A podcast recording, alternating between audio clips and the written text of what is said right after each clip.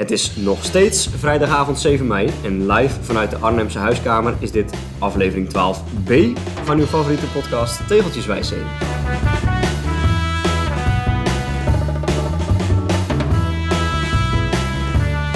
Ja, we zitten er nog steeds. 12b. Etappe 12.2. Het is een beetje een ouderwetse Tour de France. Hè? Er is ook vaak twee etappes op één dag. Ochtendetappe, middagetappe. 2a, 2b. Ja. Ga je dat ook doen in Frankrijk straks? Nee, ik ga gewoon één etappe per dag eh, Ja. rijden. Ja, maar wel een, gewoon een lekkere pauze tussendoor. Dus je zou het 12a en 12b kunnen noemen. Nee, wat ik wel doe is dat ik de etappes opsplits. Dus waar zij dan bijvoorbeeld in etappe 12 reden van 400 kilometer, splits ik ze op in 12a en 12b. Ja. Twee keer 200. Of 12 en 13. Ja, ik, ik nummer ze dan voor mezelf door. Maar in mijn Excel-bestandje zet ik in de linkerkolom er nog wel bij Ah. dat dat dan 12a en 12b, of eh 12b en 13a van het originele etappeschema zijn. Ja, dus dat mooi. vind ik dan nog wel leuk om bij te, bij te houden. Mooi.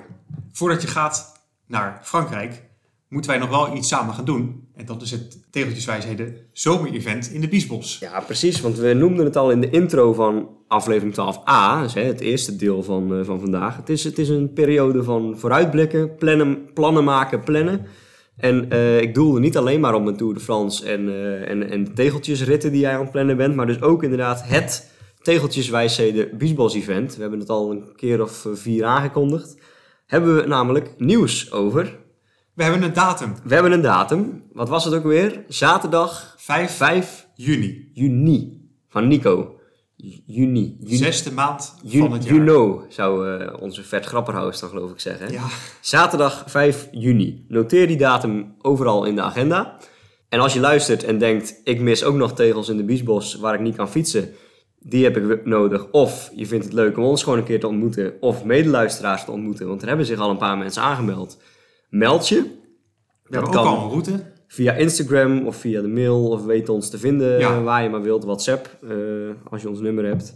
Meld je aan en gewoon met hoeveel mensen... Kijk, we moeten denk ik niet eh, boven de 30 gaan of zo. Want dan komen we straks weer met, eh, met Hugo de Jonge in de knoei. Maar ik denk met een man of eh 10, 12 Ja. moeten we in juni denk ik wel zo'n eventje buiten kunnen doen, toch? Gezellig. Dus ehm, we hebben een datum. Hadden we dat al genoemd? 5 juni. Zaterdag 5 juni, luisteraars. Hou die, hou die vrij en meld je aan. Maar we hebben meer. We noemden het in een deel 12a. We hebben ook een route. Een beetje overgenomen van eh eh Veloviewer, van, van fanaticus Peter, Peter. Goossens. En die heeft ons ook een startlocatie aanbevolen. Ja, ja, we hebben de dus... Eh, Hang in Hank. Hank. Ik, en Hank ken ik van de Ronde van Hank. Ja, Hank is zo'n beetje in de, onder Werkendam. Hè, zo in de, richting, richting Maden, zo Ja. daar in die, in die hoek.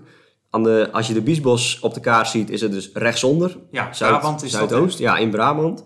En daar hebben ze een soort jachthaven. En daar hebben ze kano's te huur. Dus ik heb al een beetje zitten researchen. Voor een paar eurotjes huur je een kano. Dus daar zullen we de mensen die zich aanmelden, zullen we de link even doorsturen. Dan eh, kunnen ze zelf ook vast gaan sparen voor eh, een dagje kanohuur. We hebben een route, 20 kilometer. Ik denk dat is best een dagje, pittig. dagje kanoën. Dus ik zou zeggen, meld je ook bijvoorbeeld aan in duo's. Hè, dan kun je misschien samen in een Ja. Canadees, heette dat. Oh ja. Zag ik. Ja, Ja. je hebt verschillende typen kano's. Het had allemaal mooie, mooie namen. Maar een Canadees is dus eentje wel met z'n tweeën of drieën of zo. Dus dat kan ook nog. Ga je wat sneller.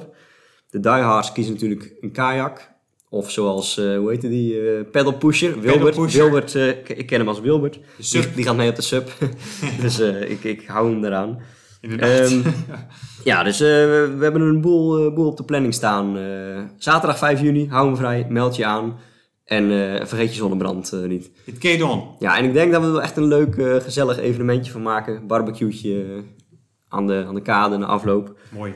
En vergeet je Strava niet aan te zetten. Inderdaad. Dat zou, dat zou wat zijn als, we, Oh. als je dan mee gaat doen, 20 kilometer kanoën. En nou ja, daar heeft Strava geloof ik wel een optie voor tegenwoordig. Hè? Dat je dan kan aanklikken, ik heb meegefietst met. En Ja. dan eh, heb jij hem ook geüpload. Ja. Ja. Ik denk dat ik mijn broer meeneem. Gewoon in de tas. En dan, Ja. eh, dan komt dat wel goed. Ja, ik zal, hem, ik zal hem nog wel even af en toe bij de hand houden om te kijken of we de tegels ook hebben met de Ride Every Tile app en voor de route. Het is best nog een ge- gekriegel daar in die moerassige uh, biesbos. Dus het is ook allemaal maar, maar 20 centimeter diep en zo. Dus best, best een Oh. gedoe.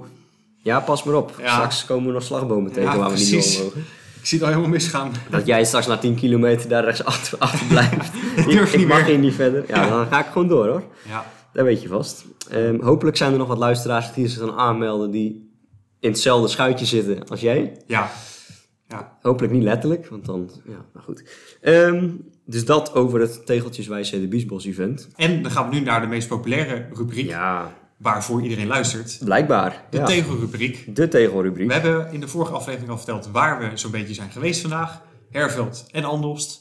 En daar gaat ook onze spreuk over. Namelijk bij Herveld en Andelst tegels zetten en dan snel door naar de kroketten.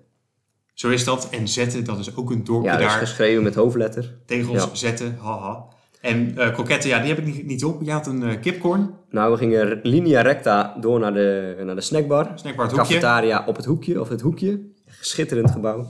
Zit toevallig ook op het hoekje. Je verwacht hem niet. Eh, ik, ik ben voor de kipcorn gegaan.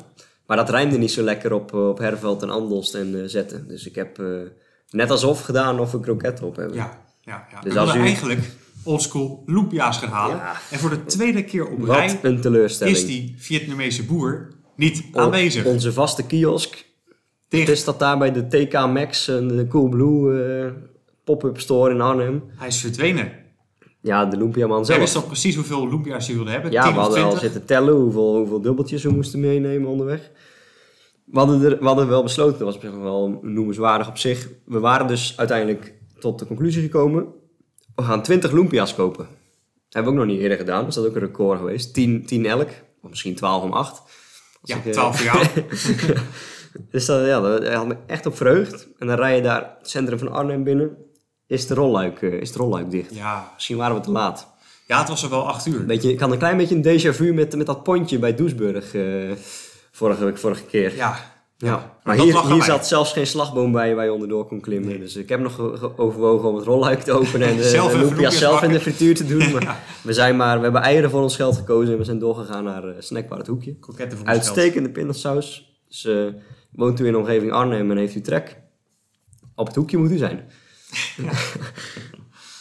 Ik zie hier een vraag staan in het draaiboek. Heb Ja. jij die erin gezet? Wat is de ik. beste aankoop geweest in de afgelopen 12 maanden? Dacht, dat leek me een leuke vraag. Wat is de afgelopen twaalf maanden jouw beste aankoop geweest? Hoeft niet per se een hele dure te zijn of een luxe.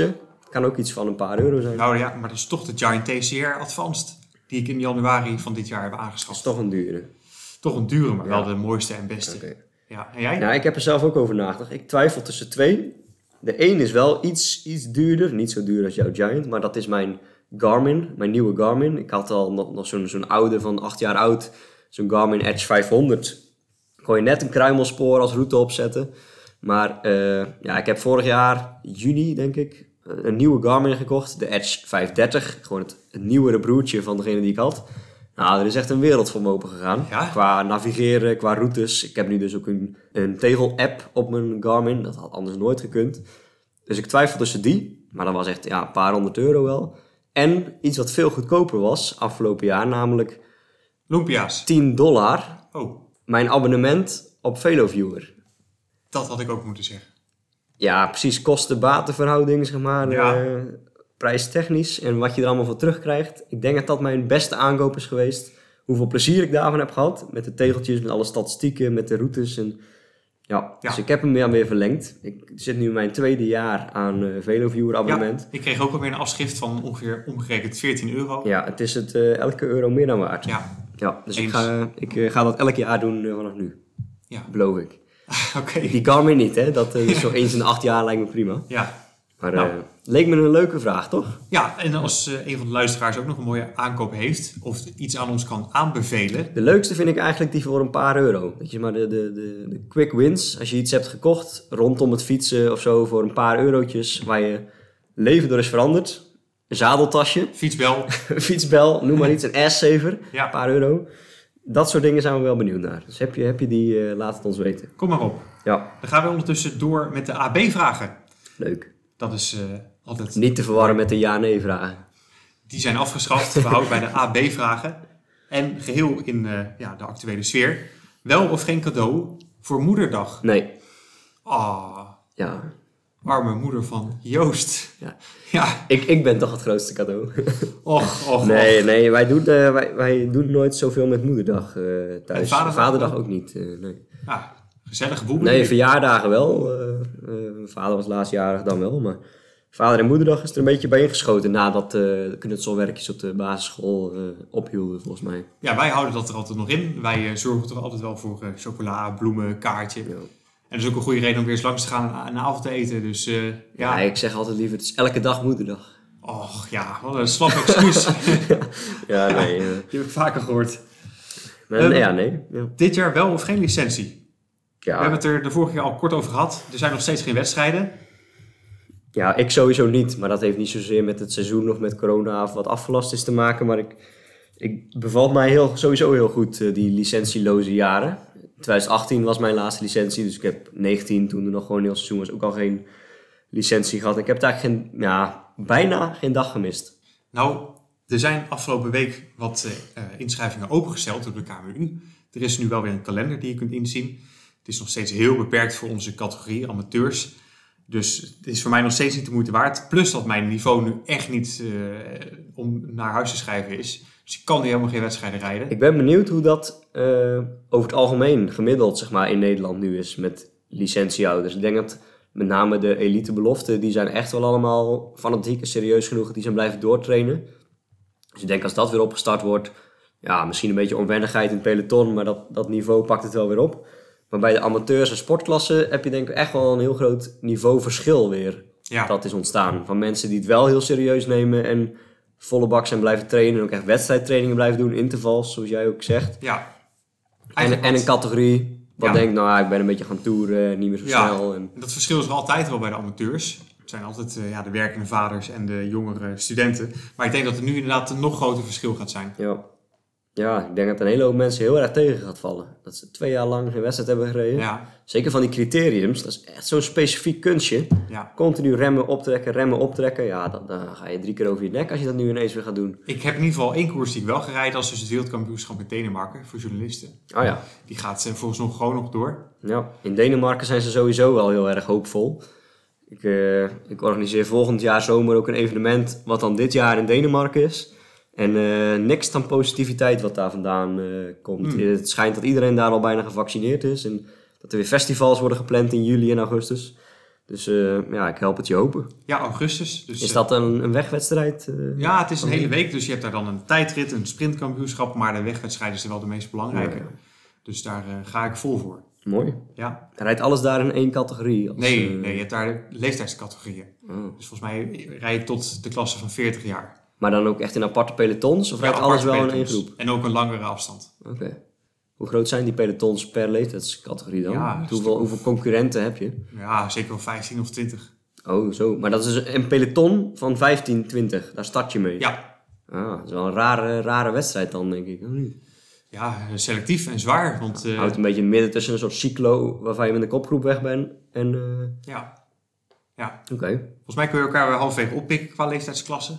Dat het een beetje zo door elkaar gaat lopen. Ja, een beetje zoals het Tsjechisch-Slovaaks kampioenschap. eh, Ja, dat alles gewoon door elkaar rijdt en dat de nummers 3, 6 en 8 eh, nationaal kampioen Ja. zijn. Ja. ja. ja. Nou, we gaan het zien. Wanneer is dat? Eh, eind augustus. Ah, oké. Met een mooie glooiend parcours, 13 kilometer. Dat is, dat is eh, bijna doen. tegelijkertijd met dat kampioenschap waar ik voor moet. eh, dus wij zitten denk ik ongeveer tegelijkertijd in Denemarken. Wat leuk. Ja, waar, eh, waar in Denemarken moet Ja? Vijen. En dat is eh, niet zo heel ver van eh, eh, Legoland. Midden, Oh, midden aan de linkse kant, of de westelijke, westelijke kant. Nee, de rechter, rechterkant. Op het, wel op het hoofdeiland. Oh, oké. Maar het hoofdeiland noem jij dan dat stokje wat aan Duitsland vastzit? Ja. Eh, Oké, nou ja, ik, ik moet in Kopenhagen zijn, dus dat is echt helemaal in het oosten. Op zo'n eiland tegen Malmö aan. Maar dan zullen we elkaar niet toevallig tegenkomen. Nee, Maar nou, Misschien kunnen we meerijden. eh. Ja, leuk. Ja. De volgende vraag. Lord of the Rings of Harry Potter? ja. Basje en Adriaan. Heb jij bijna nooit gezien? Nee, ik heb echt helemaal niks met alle twee niet. Nee?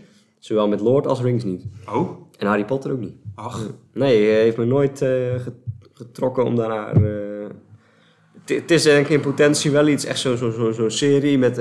wa- als ik er eenmaal in duik, dat ik het allemaal ga kennen en uit mijn hoofd ken. Maar nee, ik heb, eh, ik heb, het heeft me nooit aangetrokken en ik mis er niks van ook, geloof ik. och joh. Nee, doe mij maar eh Bastien, Adriaan en Samson de Gert. Ja, ieder zijn eh, eigen diepgang. Ah, ik ga voor Lord of the Rings. Je moet het maar een keer kijken. Iedere film Oké, duurt eh, 2,5 wa- uur. wa- want wat maakt dat eh, Ja, beter is- dan Harry Potter? Het is een fantastisch episch verhaal. En het is wat minder kinderachtig dan Harry Potter. Het, het gaat Ja, echt ja. over goed en kwaad en licht en duisternis. En je hebt... Maar wel science fiction, fantasy. Nee, geen science fiction. Het speelt zich af in een ja, alternatieve wereld.